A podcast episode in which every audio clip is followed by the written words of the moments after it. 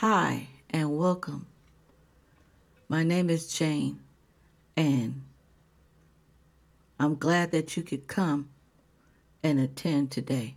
Today, I would just like to give some words from the heart to some people out there that may be suffering to let you know that you're not alone and you have someone that cares for you. Father God, He cares. And this is just a bit of encouragement to let someone know to hold on and be strong. Thank you for listening. Bye. And keep moving and going. In Jesus' name, thank God know that He's number one. The opposite of discouragement is encouragement. So you have to use encouragement when discouragement pops out of nowhere. And keep moving and going. In Jesus' name, thank God know that He's number one. So how I respond to what is happening shows my faith. Amen. The actions and how I respond to them shows my faith. So how I respond to what is happening shows my faith. Amen. The actions and how I respond to them shows my faith. So how I respond to what is happening shows my faith. Amen. Don't doubt God's love for you. Why do you doubt? Do not doubt his love. Don't doubt God's love for you.